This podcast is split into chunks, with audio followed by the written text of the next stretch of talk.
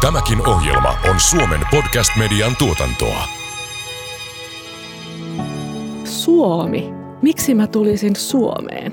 Mutta sitten kun lähdetään kertomaan, että hei, että me ollaan tämmöinen niin stable Nordic Society, eli tämmöinen turvallinen pohjoismainen yhteiskunta, niin tämä meidän elämänlaatu kiinnostaa. Kuuntelet Kasvupodia. Ohjelmaa, jossa tähytään suomalaisen bisneksen tulevaisuuteen ja sen menestystekijöihin. Ohjelman tuottaa Business Finland. Juontajina Tomi Korhonen ja William von der Paalen. Tervetuloa kuuntelemaan Kasvupodia. William von der Paalen täällä taas juontajana ja Tomi Korhonen taas täällä toisena juontajana. Moi Tomi. Terve, terve. Mikä on päivän aihe? Päivän aihe on itse asiassa valitettavasti aina ajankohtainen, eli osaajapula. Meillä on väitteitä tapana ollut tässä alussa sanoa ja väite kuuluu tällä kertaa niin, että Suomi tarvitsee osaajia kaikille aloille. Ilman ulkomaista työvoimaa Suomen hyvinvointi ei säily. Aina valitettavasti ajankohtainen ihan totta ja me ollaan saatu tästä aiheesta studioon juttelemaan Talent Boost-verkoston johtaja Ulla Hiekkanen Mäkelä Business Finlandilta ja mehiläiseltä ikääntyneiden palveluiden liiketoimintajohtaja Niklas Häärys. Tervetuloa molemmille mukaan. Kiitos paljon. Kiitos. Haluatko Ulla alkuun kertoa, että mikä on Talent Boost? Talent Boost lähti liikkeelle hallitusohjelmana, jossa pyritään vastaamaan suomalaiseen osaajapulaan. Ja ensin pari-kolme vuotta sitten hän lähdettiin ratkaisemaan tätä ICT- ja koodaripulaa josta ensimmäisenä yritykset ja elinkeinoelämä lähti, lähti puhumaan. Ja tällä hetkellä niin on kansallinen tiekartta, jossa on todettu, että Suomi tarvitsee 30 000 osaajaa vuoteen 2030 mennessä. Ja näitä osaajia tarvitaan siis ei pelkästään koodareita ja, ja erityisasiantuntijoita, vaan ihan jokaisella alueella. Terveydenhoidossa – metallimiehiä, kokkeja. Suomi kärsii osaajapulasta. Me ollaan harmaantuva kansa. Meillä ihmiset lähtee eläkkeelle ja jotta täällä pyörät pyörii, niin tarvitaan uusia aivoja ja käsejä. Just näin. Mutta Niklas, meillä on jo palkannut pidemmän aikaa aika paljon ihmisiä ulkomailta, niin mistä mittakaavasta me puhutaan? Paljon teillä on jo ikään kuin ulkopuolista tai äh, ulkomailta hankittua työvoimaa töissä Suomessa? No ennen viime vuotta itse asiassa vielä aika vähän puhuttiin joistakin kymmenistä, mutta nyt ollaan uudella vaihteella liikenteessä ja meillä on oma tytäryhtiö työperäiseen maahanmuuttoon ja nyt viime vuonna tuli noin 80 osaajaa sitä kautta. Tänä vuonna puhutaan jo toista sataa ihmistä ja valmius on semmoiseen useaseen tuhanteen tästä eteenpäin. Ja kyllä se tarve on kova. Kun tota, sanoit tuossa, että olette selvästi niin kuin tehneet sellaisen strategisen päätöksen, että tänne hankitaan myös ulkomaista osaajaa, niin avaa pikkasen sitä taustaa. Minkä takia te päädyitte tällaiseen lopputulemaan?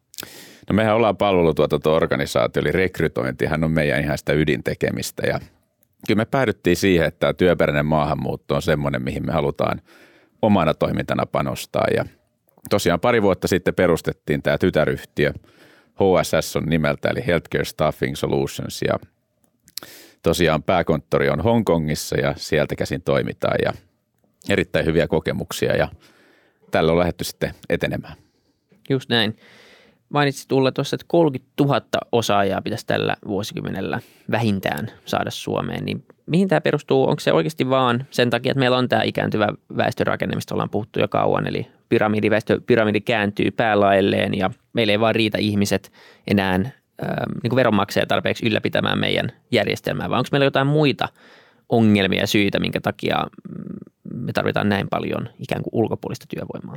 No se ensimmäinen numeroharjoitus tulee nimenomaan siitä, että Suomesta väki lähtee eläkkeelle – ja jotta me saadaan tämä meidän yhteiskunta ja hyvinvointipalvelut toimimaan, niin meille pitää olla määrätty määrä ihmisiä töissä, jotta me saadaan se verokertymä, jolla sitten tämä yhteiskunta pidetään pystyssä. Mutta tietysti niin tässä on monta muuta asiaa myös se, että meidän niin kuin elinkeinoelämä, työnantajat, niin niiden työpaikkojen ja osaamisten rakenne myös muuttuu. Eli digitalisaatio vaikuttaa siihen, että eri aloilla tarvitaan enemmän just sen alan osaajia ei pelkästään koodareita, vaan myös ajatellaan tuolla konepajapuolella, niin CNC-koneistajista on tällä hetkellä esimerkiksi ihan hirveä pula. Ja tämä niin kuin suomalaisen elinkeinoelämän siirtymä tällaiseen niin kuin digitaalisesti toimivaan palveluyhteiskuntaan, niin tämä tarkoittaa myös sellaista siirtymää meidän niin kuin osaajissa. Että kun me haetaan niin kuin ulkomailta kansainvälisiä osaajia Suomeen, niin se ei aina tarkoita sitä, että haetaan yksi yhteen, vaan me haetaan myös sellaista osaamista, joita Suomessa tulevaisuudessa tarvitaan. Ja esimerkiksi teknologiateollisuus teki erittäin mielenkiintoisen selvityksen ja jäsenkyselyn tuossa jokunen kuukausi sitten, jossa kartoitettiin juuri niitä uusia osaamisia, mitä Suomessa tarvitaan. Näistä on käyty paljon keskustelua tietysti meidän korkeakoulusektorin kanssa, että mitä saadaan aikaan kouluttamalla, uudelleen kouluttamalla, mitä niin kuin Suomessa voidaan niin kuin tehdä tämän, tämän osaajapulan ratkaisemiseksi. Ja on todettu, että pelkästään suomalaisilla voimilla niin tämä ei onnistu, vaan me tarvitaan myös osaajia ulkomailta.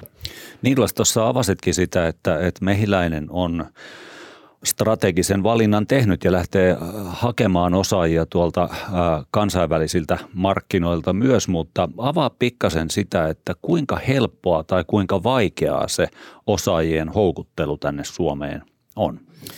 No kun katsotaan hakijamääriä, niin itse asiassa näihin, näihin meidän koulutusohjelmiin on hakenut tuhansia ihmisiä siellä, siellä Aasian päässä, mutta sitten tietysti meillä on tiukat valintakriteerit ja meidän muodostaa tämmöisiä muutaman kymmenen hengen ryhmiä, ryhmiä, jotka käy sitten tämän koulutuspolun läpi ja siinä matkan varrella myöskin tippuu vielä osa kandidaateista pois, eli, eli prosessi on pitkään näin, mutta että kiinnostusta on erittäin paljon ja kyllä tämä meidän mielikuva, maakuva siellä on erittäin positiivinen ja se kyllä tukee sitä rekrytointia. Hmm. Niin, minkälaisia ajatuksia, mielikuvia Suomi herättää? Minkälainen brändi Suomi on esimerkiksi tuolla, kun, kun rekrytoi Aasian puolella? Kyllä se maabrändi on erittäin vahva. Meidät tunnetaan onnellisena kansana, onnellisena maana ja, ja se tukee sitä rekrytointia. Ja sellaiset asiat kuin tasa-arvo, puhtaus, luonto, turvallisuus on, on vahvoja tekijöitä ja – näitä meidän täytyy tietysti siinä rekrytointimarkkinoinnissa vahvistaa ja myöskin lunastaa ne lupaukset sitten, kun ihmiset tänne tulee. Mä luulen, että meidän ensimmäinen ongelma on se, että Suomea ei tunneta. Ja jos miettii esimerkiksi niin kuin Intiassa tai Aasiassa, niin oli se sitten koodarin houkuttelu tai sitten kokeneen hoitajan houkuttelu, niin heillä ensimmäisenä tulee mieleen Kanada, Australia, ehkä Britannia – Saksa vetää tällä hetkellä todella paljon osaajia jokaisella niin kuin alueella. Ja sitten ensimmäinen kysymys on aina se, että Suomi, miksi mä tulisin Suomeen? Mutta sitten kun lähdetään kertomaan, että hei, että me ollaan tämmöinen niin kuin stable Nordic society, eli tämmöinen turvallinen pohjoismainen yhteiskunta, niin tämä meidän elämänlaatu kiinnostaa. Ja se, että me voidaan tarjota täällä erittäin mielenkiintoisia työmahdollisuuksia, erittäin mielenkiintoisia urapolkuja. Meillä on kasvuyrityksiä, innovatiivisia yrityksiä, jossa pääsee tekemään niin kuin sellaisia asioita, mitkä niin kuin auttaa omalla uralla eteenpäin. Mutta samaan aikaan meillä on tämä työn ja vapaa-ajan balanssi, jolloin sen työn lisäksi sulla on mahdollisuus perheelämään, vapaa-ajan viettoon ja niin edelleen. Me tiedetään olla kaikki, me suomalaisina tiedetään kaikki tämä, mutta mä tartun kiinni siihen, että miten me saadaan Suomi sinne kartalle. Koska me ei olla ainoita, jotka tota, näistä osaajista kilpailee ja kamppailee, niin, niin millä tavalla sä kiteyttäisit sitä työtä, jota esimerkiksi Talent verkosto tällä hetkellä tekee ja maakuvallinen työ noin laajemmin? Meillä on Suomessa todella mielenkiintoisia kärkiyrityksiä, jotka tunnetaan maailmalla. Esimerkiksi Nokia, Kone, Wärtsilä ja näiden perässä tulee monta pientä pienempää pk-yritystä. Ja kertomalla siitä, että minkälaisia uria näissä yrityksissä voi tehdä, me tavoitetaan juuri sellaiset henkilöt, joilla on se osaaminen, joita Suomeen tarvitaan. Meidän ei tarvitse rakentaa Suomesta niin kuin valtavaa niin kuin tunnettuutta ja maakuvaa esimerkiksi Intiassa tai, tai, tai, tai Filippiineillä. Mutta meidän pitää tavoittaa juuri sellaiset henkilöt, joille me, me halutaan tarjota työpaikkoja täällä. Hmm. Ja sitä voidaan tehdä kohdennetusti yhdessä yritysten kanssa ja erilaisilla fiksuilla markkinoinnin, viestinnän ja somen keinoilla. Hmm. Miten teidän mielestä suomalaiset markkinoi Suomea ja puhuu Suomesta? Mika Ihamuotoila puhuu tästä paljon. Ollaan käyty tämä keskustelu hänenkin kanssa ja aika usein suomalaiset ehkä ei arvosta Suomea niin paljon kuin mitä ehkä pitäisi tai mitä ehkä voisi luulla. Hyvä esimerkki on tämä onnellisuustutkimus, joka tulee aina ja heti kun se tulee, niin suomalaiset että taasko, että mitä noin muut maat tekee, että miten on mahdollista, että Suomi voisi olla niin kuin maailman onnellisin maa, turvallinen maa, kaikki on hyvin. Niin miten te näette tämän, minkälaisia lähettiläitä meidän yritykset ja, ja kansalaiset on Suomelle? Ja olisiko siinä ratkaisua vain? No kyllähän me ollaan, ollaan vaatimattomia ja nöyriä. Se on, se on varmaan se tosiasia. Jos ajatellaan että hoitohenkilöstöä, minkälaisia asioita siellä tulee, niin me ei ehkä aina nähdä ja ymmärretä arvostaa kaikkia niitä asioita, mitä meillä on. Hoitohenkilöstö tekee Filippiineillä 12-14 tuntista työpäivää, kuusi päivää viikossa. Lomia on hyvin vähän. Eli nämä asiat, mitä meillä, meillä on ihan tämän työlainsäädännön puitteissa ja, ja muutoin on vapaata ja on, on sitä muutakin elämää, niin ne on isoja asioita heille – ja samoin tämä yhteiskuntamalli, joka nojaa hyvin vahvasti tasa-arvoon ja, ja tämän tyyppiset asiat, niin meidän pitäisi ehkä muistaa, että nähdä, sen, nähdä niiden arvo myös. Käydään näitä keskusteluja ja mietitään meidän rekrymarkkinointia. Osaat sanoa, Niklas, kuinka yleistä se on perustaa ihan niin kuin erillinen niin kuin tytäryhtiö tämmöistä rekrytointia varten. Teillä on tietenkin iso, iso tarve, mutta jos miettii myös muita yrityksiä, niin ette varmasti ole ainoa suomalainen yritys, joka tarvii työvoimaa tai jolle tämmöinen malli ehkä voisi olla fiksua. Kuinka uniikki tämä teidän toimintamalli on?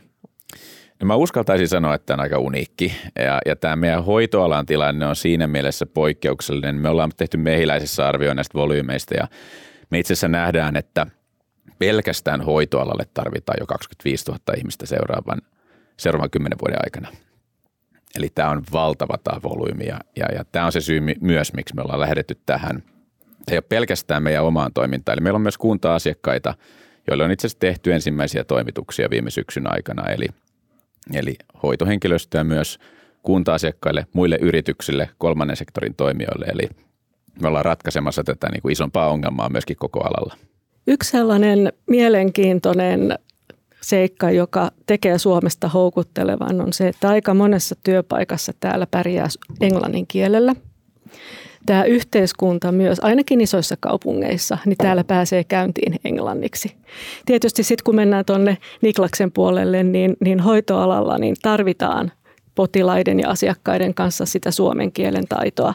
Ja tämä on yksi niistä poluista, joita nyt niin kuin teidän tyyppisten yritysten ja paikallisten kumppaneiden kanssa pyritään tekemään, että se kielikoulutus ja sitten se perehdyttäminen siihen työhön ja saadaan ne, ne sertifikaatit ja muut, että saadaan Suomessa toimimaan, niin toimia, niin, niin olemaan. Mutta tämä on myös semmoinen pitovoimatekijä. Henkilö, joka on nähnyt vaivaa ja opetellut sen suomen kielen – tullut tänne, asettautunut tänne, saanut toivon mukaan lapsensa suomalaiseen kouluun ja, ja on se niin kuin se piha ja marjapensaat, niin he jäävät tänne. Ja, ja se, että me saadaan tänne houkuteltua sellaisia ihmisiä, jotka arvostaa juuri sellaisia asioita, mitä Suomi voi tarjota. Eli just tätä niin kuin työn ja vapaa-ajan balanssia, puhtautta, turvallisuutta, lasten niin kuin koulujuttuja ja muita.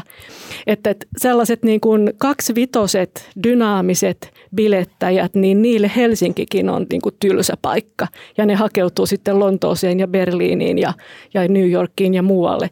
Mutta että sellaiset henkilöt, joiden niin kuin omiin arvoihin kuuluu tämän tyyppinen elämä, jota Suomi voi tarjota, niin he tulee tänne ja he myös täällä viihtyy ja he mielellään tänne jää. Tuo oli mun mielestä hyvä, hyvä Ulla, kun nostit tuon kielen, kielen merkityksen ja sehän on todella merkityksellinen asia tässä. Eli, eli kyllä me nähdään sillä tavalla, että se kielen oppiminen on oikeastaan se isoin tekijä siinä, miten henkilöt viihtyy työssä, miten he suoriutuu työssä ja miten ylipäätään he kotoutuu ja näin tänne Suomeen. Ja, ja siihen me ollaan tietysti panostettu paljon, mutta suomi on erittäin vaikea kieli ja, ja kyllä me nähdään tietysti siinä eroja, eroja, miten ihmiset sen kielen oppii, mutta motivaatio heillä on kova. Kasvupodi. Kasvupodi. Pysytään hetki tässä näissä pitovoimissa, mitä Suomella voisi olla. Ja tämä kielitaito nousi tuossa jo, jo esiin, mutta Niklas, miten sä näet sen, sen tilanteen, että mitä me Suomena voitaisiin tehdä paremmin, jotta tänne tuleva kansainvälinen osaaja kokisi sen, sen tulon ja jäämisen mahdollisimman helpoksi? No kyllähän me tietysti paljon, paljon keskustellaan näistä lupaprosesseista ja sen tyyppisistä asioista. Ne, ne nousee aina, aina kun keskustellaan tästä teemasta. Ja ne on toki, Toimiiko ne hyvin? No ei, eihän ne toimi, se on, se on selvä, se tulee aina, aina esille, mutta että siellä on varmasti tehtävää, enkä mene niihin yksityiskohtiin nyt tässä, mutta se on niin kuin oma, oma kokonaisuutensa. Sitten ehkä se toinen on se, että, että miten me tuetaan näiden ihmisten kotoutumista, kun he tulee tänne.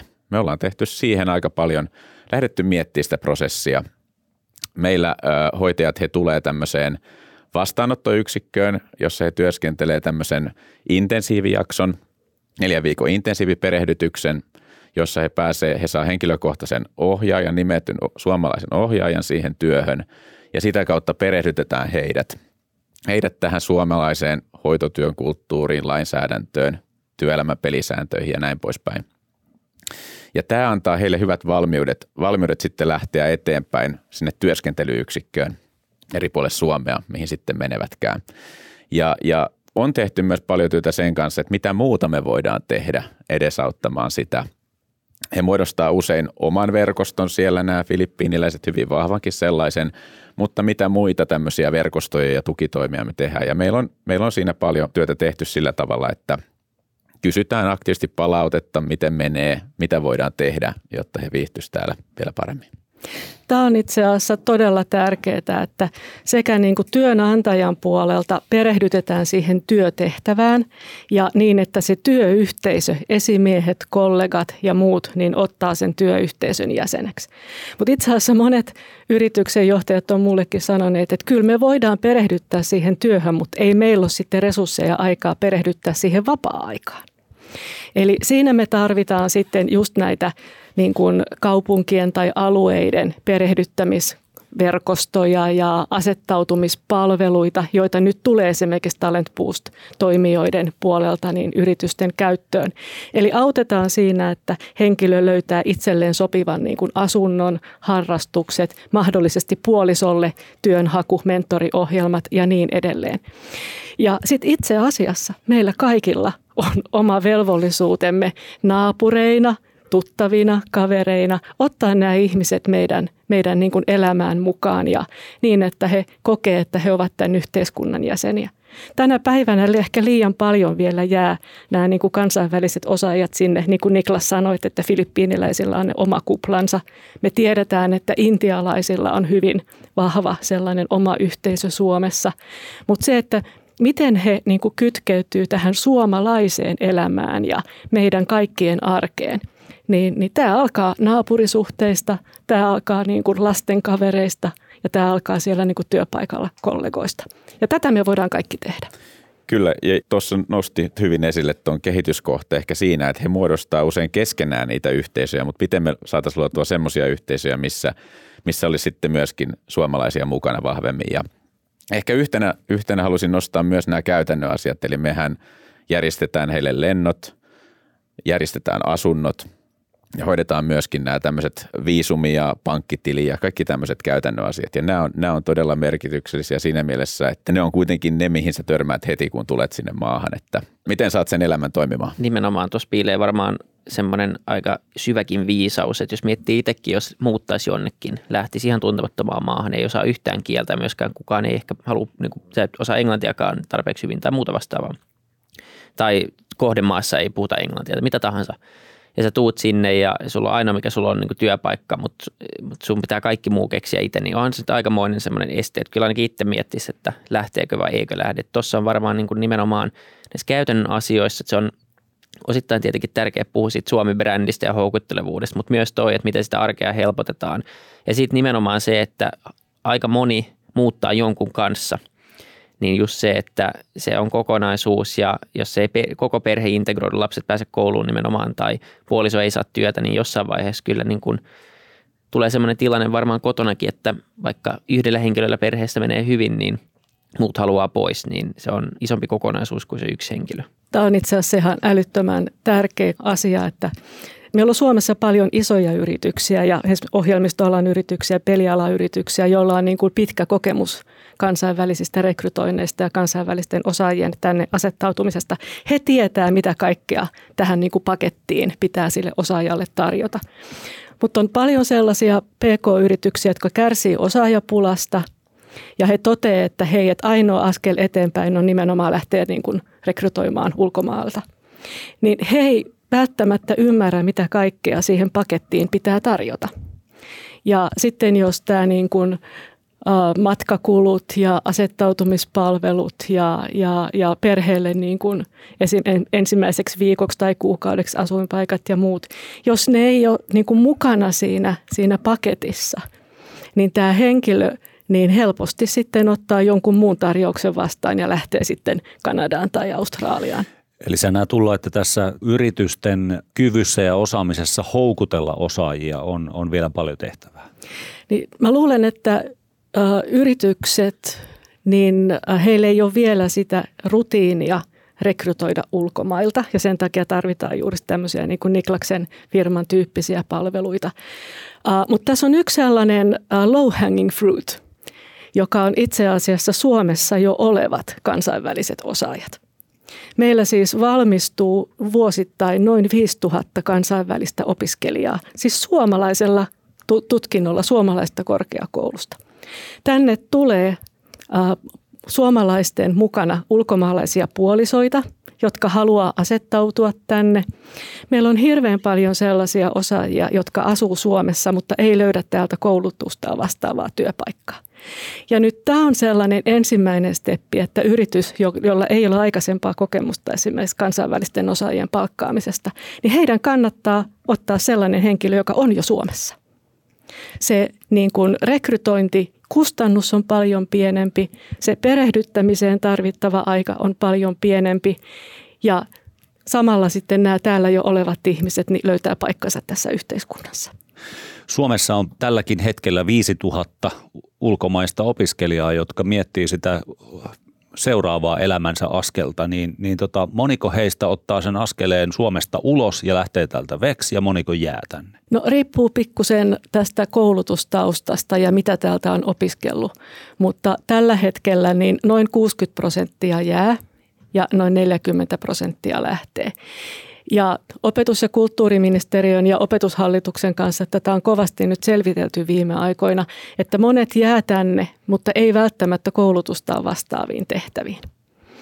Ja nyt sitten osana tätä koko kansainvälistä osaajien houkuttelua, niin yhtenä toimenpiteenä on linjattu, että kansainvälisten opiskelijoiden lukumäärä Suomessa pitää kolminkertaistaa.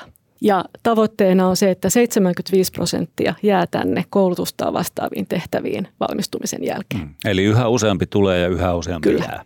Ja tässä esimerkiksi, mitä on tehty viimeisten kahden vuoden aikana, niin tämä opiskelijahoukuttelu Suomeen, että miksi tulisit Suomeen opiskelemaan, lähtee siitä, että, että, että tule Suomeen, opiskele ja rakenna elämäsi täällä. Eli, eli opiskelijat niin tänne tullessaan niin haluaisivat jo opiskeluaikana – integroitua, oppia suomen kielen. Ja tässä me tarvitaan myös sitten niitä työnantajia, jotka tarjoavat kesätyöpaikkoja, harjoittelupaikkoja, projektipaikkoja, jotta jo opiskelujen aikana nämä opiskelijat saa sitä työkokemusta, jotta sitten valmistumisen jälkeen he pystyisivät jäämään tänne työmarkkinoille ja olisivat sitten niin kuin houkuttelevia työntekijöitä myös työnantajille. Niin tämä opiskelijoiden niin kuin putki niin tässä tarvitaan sekä niin kuin korkeakouluja että sitten niitä työnantajia, jotka niitä opiskelijoita perehdyttää työelämään. Ja tällä tavalla me saadaan sitten Suomeen osaajia, jotka ovat sen koulutuksen kautta jo tänne asettautuneet. Palataan tästä koulutuskierrokselta takaisin tähän yritysmaailmaan ja siihen, että minkälaista se monikulttuuristen tiimien johtaminen on? Mä uskon, että tässä Ullakin viittasi, että aika monella, monella yrityksellä voi olla haasteita ja, ja niin kuin ymmärrystä lähteä hakemaan ensinnäkin sitä, sitä tota, vaikkapa ensimmäistä ulkomaista osaajaa yritykseensä, mutta kun sellainen on hankittu ja kun useampiakin on tulossa, kuinka iso haaste se on yritykselle sitten se monikulttuuristen tiimien johtaminen? No onhan se haaste, haaste ja, ja me nähdään jo nyt esimerkiksi pääkaupunkiseudulla, että meillä on, on tietty osa henkilökunnasta ulkomaistaustasta, kun taas sitten joissakin maakunnissa ehkä se ensimmäinen ulkomaalaistaustainen työntekijä on vasta tulossa sinne hoivakotiin ja se on, se on iso, iso muutos ja vaatii, vaatii paljon johtamiselta. Me ollaan koulutettu meidän esihenkilöitä monikulttuuriseen johtamiseen, lähdetty miettimään sitä, että mitä se tarkoittaa, miten me huomioidaan erilaiset taustat, miten voidaan hyödyntää niitä ja tehdä tavallaan työyhteisöstä monipuolisempi ja rikkaampi sitä kautta. Ja tämä on itse asiassa tosi iso mahdollisuus meidän, meidän työyhteisöille. Kyllä. Jo ehdottomasti ja sitten jos mennään tänne Business Finlandin puolelle, niin suomalaiset yritykset, jotka tähtää vientimarkkinoille kansainväliseen liiketoimintaan, niin onhan se nyt ihan mieletön voimavara, jos siellä kotipesässä on jo monikulttuurinen, monikansallinen tiimi, jolla on kyky ymmärtää potentiaalisia asiakkaita niillä kohdemarkkinoilla. Niin mä usein sanonkin, että kaikkein turvallisin tapa kansainvälistyä on se, että kansainvälistytään ensin kotipesässä. Mm. Ja tähän juuri nämä kansainvälisten osaajarekrytoinnit niin on ihan oiva tapa. Toi on mielenkiintoista myös toi, kun sanoit, että maakuntiin tulee nyt ensimmäisiä, niin miten te näette tämän? Me puhuttiin vähän niin kuin maiden välisistä eroista, mutta myös Suomen sisäisiä eroja on tietenkin olemassa. Meillä on isoja kaupunkeja, mutta me tarvitaan esimerkiksi hoivahenkilökuntaa ja paljon muitakin osaajia koko Suomeen. Oletteko nähnyt mitään eroa tässä? Ja pääseekö tähän vaikuttaa itse ikään kuin tässä rekrytointivaiheessa, vai onko tämä tämmöinen sokkorekry ja sitten katsotaan, mi- mihin päädytään ja, ja, ja näin. Miten, onko tässä ollut vaikeuksia ikään kuin houkutella isojen kaupunkien ulkopuolelle sitten osaajia? No totta kai niin kuin keskusteluja aina käydään välillä siitä, että mihin, mihin työntekijät haluavat sijoittua. Ja ehkä siellä näkyy niin, että isot kaupungit hieman enemmän houkuttelee kuin, kuin ehkä sitten pienemmät, mutta toisaalta niin, niin kyllä me ollaan hyvin, hyvin saatu, saatu tuota tekijöitä eri puolille Suomea. Ja totta kai meidän täytyy valmistaa näitä työyhteisöjä siihen, että kun sinne tulee ensimmäistä kertaa työntekijä, joka on ulkomailta, niin se, että heillä on niin kuin oikeat lähtökohdat siihen ja – työyhteisössä lähdetään tukemaan sitä henkilön perehtymistä ja, ja sopeutumista siihen yhteisöön ja ö, hyviä keskusteluita, hyvää pohdintaa ja, ja tuota, kyllähän jos me katsotaan niin OECD-maita, niin keskimäärin noin 20 prosenttia ö, hoitohenkilökunnasta on ulkomaalaistaustasta ihan tutkimusten mukaan. Eroja on paljon, mutta että siihen suuntaan ollaan menossa, että tämä tulee olemaan se uusi normaali meillä ihan joka paikkakunnalla eri puolilla Suomea. Mites Niklas, niin olette te tehnyt yhteistyötä näiden niin kuin paikkakuntien muiden työnantajien kanssa, että kovasti on nyt puhuttu siitä, että siellä on aina se pari konepajaa ja sitten jossa tarvitaan näitä metallimiehiä, koneistajia, hitsareita ja samaan aikaan siellä niin kuin hoitokodissa ja, ja, ja terveyskeskuksessa on pula, että mitäs jos me saataisiin tällaisia niin kuin pariskuntia, jotka asettautuisivat sitten pienelle paikkakunnalle ja saisivat lapsensa sinne mukaan ja heidän palkkansa riittäisi sitten siihen, siihen rivitalon pätkään ja marjapensaisiin, niin luuletko, että he asettautuisivat tänne hyvin ja pienillekin paikkakunnalla olisi vetovoimaa? Joo, ihan mielenkiintoinen ajatus. Ei ole ehkä vielä ihan noin pitkälle päästy, että tosiaan, mutta että se 80 meillä aloitti viime syksynä ja, ja he on nyt siellä työskentelyyksiköissä eri puolilla Suomea ollut ja, ja tuota, mutta kyllähän tässä yhteistyötä tarvitaan eri tahojen kanssa ja, ja miksei vaikka pariskuntiakin, mutta nyt toistaiseksi on ollut niin, että ehkä se puoliso ei ole sieltä niin usein sitten mukana tullut, vaan tulee ehkä sitten myöhemmin, myöhemmin mutta tuommoisiakin mahdollisuuksia kannattaa miettiä. Meillä on tuolla kuulokkeiden toisessa päässä varmasti moni, moni yrityspäättäjä esimerkiksi kuuntelemassa ja ja miettimässä sitä, että millä tavalla joko lisää osaajia, kansainvälisiä osaajia tai se ensimmäinen, ensimmäinen kansainvälinen osaaja, niin minkälainen merkitys diversiteetillä ja sillä niin kuin erilaisuudella on yritykselle ja sen vaikkapa kilpailukyvylle tai tulevaisuudelle no yleisemmin. Ulla tuossa jo viittasitkin, että, että se, se auttaa varmasti siinä kansainvälistymisen polulla, että, että ymmärtää sen monikulttuurisuuden merkityksen, mutta laajemmin, niin Niklas, miten sä näet tuon? No meillä, meillä tämä niin kuin työperäinen maahanmuutto on nyt keskittynyt vahvasti sinne Aasian, Aasian suunnalle ja Filippiineille ja mä itse näen, että se on siinä mielessä todella hyvä tekijä. Ajatellaan meidän työyhteisöjä, että erittäin vahva on se semmoinen kunnioittava, arvostava kohtaamisen ajatus heidän, heidän koko siinä kulttuurissa ja, ja tavallaan arvostus sitä hoitotyötä kohtaan. Ja se on semmoinen asia, mitä meidän ei tarvitse opettaa heille millään tavalla. Me ei tarvitse kouluttaa sitä, vaan se tulee – ikään kuin DNAssa, eli he tekevät sitä hoitotyötä suurella sydämellä. He kohtaa asukkaat yksilönä ja, ja, ja heille se semmoinen aktiivinen arki niin on, on ihan, ihan päivän selvä asia. Sitä ei, sitä ei tarvitse niin kuin ohjeistusten kautta lähteä tai tämän tyyppisten kautta, vaan se tulee, tulee ikään kuin hyvin luontevasti. Ja sitten taas jos mietitään suomalaista kulttuuria, me ollaan paljon mietitty myös, että mitä me sieltä voidaan antaa. Ja meillä esimerkiksi semmoinen kuntouttava työote on yksi semmoinen, mitä me Suomessa hyvin paljon korostetaan. Eli me ei tehdä asukkaiden puolesta asioita, vaan pyritään kannustamaan asukkaita semmoiseen omatoimisuuteen. Ja ehkä siinä, siinä voi olla tietty semmoinen siemen, mitä sitten taas voidaan ehkä sinne filippiiniläisille tuoda vahvemmin. Eli emme ole palvelemassa tai tekemässä puolesta, vaan, vaan aktivoimassa asukkaita omatoimisuuteen. Just näin. Tähän loppuun olisi mielenkiintoista vielä kuulla, että mikä se kokonaiskuva on. Tuntuuko teillä, että Suomella on tarpeeksi selkeä strategia tämän oikeasti aika ison mittakaavan haasteen ratkaisemiseksi? Meillä ne tekee asioita, Talent Boost tekee asioita, ministeriöt miettii, korkeakoulut miettii, mutta missä tätä kaikkea koordinoidaan? Ja onko meillä semmoista niin kuin, en, mä, en tiedä tarvitseeko tämä mitään työryhmää sinänsä, mutta kuitenkin niin tämä on sen mittakaavan asia ja myös samalla aika, samalla aikaa tietenkin mahdollisuus meille, että ajattelisi, että tätä pitäisi kuitenkin koordinoida ja miettiä tälleen vähän enemmän kootusti, kun se ehkä tälleen ulkopuolisen silmin näyttää, että me tehdään tällä hetkellä. Tässä on itse asiassa takana aika mittavakin tämmöinen ohjelma, jossa ohjausryhmän puheenjohtajina on työ- ja elinkeinoministeriön kansliapäällikkö ja opetus- ja kulttuuriministeriön kansliapäällikkö. Ja siitä lähtee sitten tällainen niin kuin rakenne, jossa on sekä kansallisia toimijoita, muun muassa Business Finland mukana, mutta myös sitten kaupunkien, eli mihin nämä ihmiset asettuvat, niin näiden Talent Hubien palveluita sekä niiden osaajien vastaanottoon että sitten niiden niin kuin arjen tukemiseen. Ja nämä työn välityspalvelut kansainvälisille osaajille on nyt tällä hetkellä isosti kehityksen kohteena. Ja kaikkein tärkeimmäksi mä nostasin sen, että me tarjotaan palveluita työnantajille eli yrityksille, jotka kärsii osaajapulasta, ja toisaalta niin tarvitsee sitä rohkaistusta, rohkaisua ja palveluita siihen, että he ottaa sen ensimmäisen ja sen jälkeen toisen ja kolmannen kansainvälisen osaajan töihin. Tuossa puolisen vuotta sitten valmistui sellainen tutkimus, jossa haastateltiin laajasti suomalaisia yrityksiä ja työnantajia.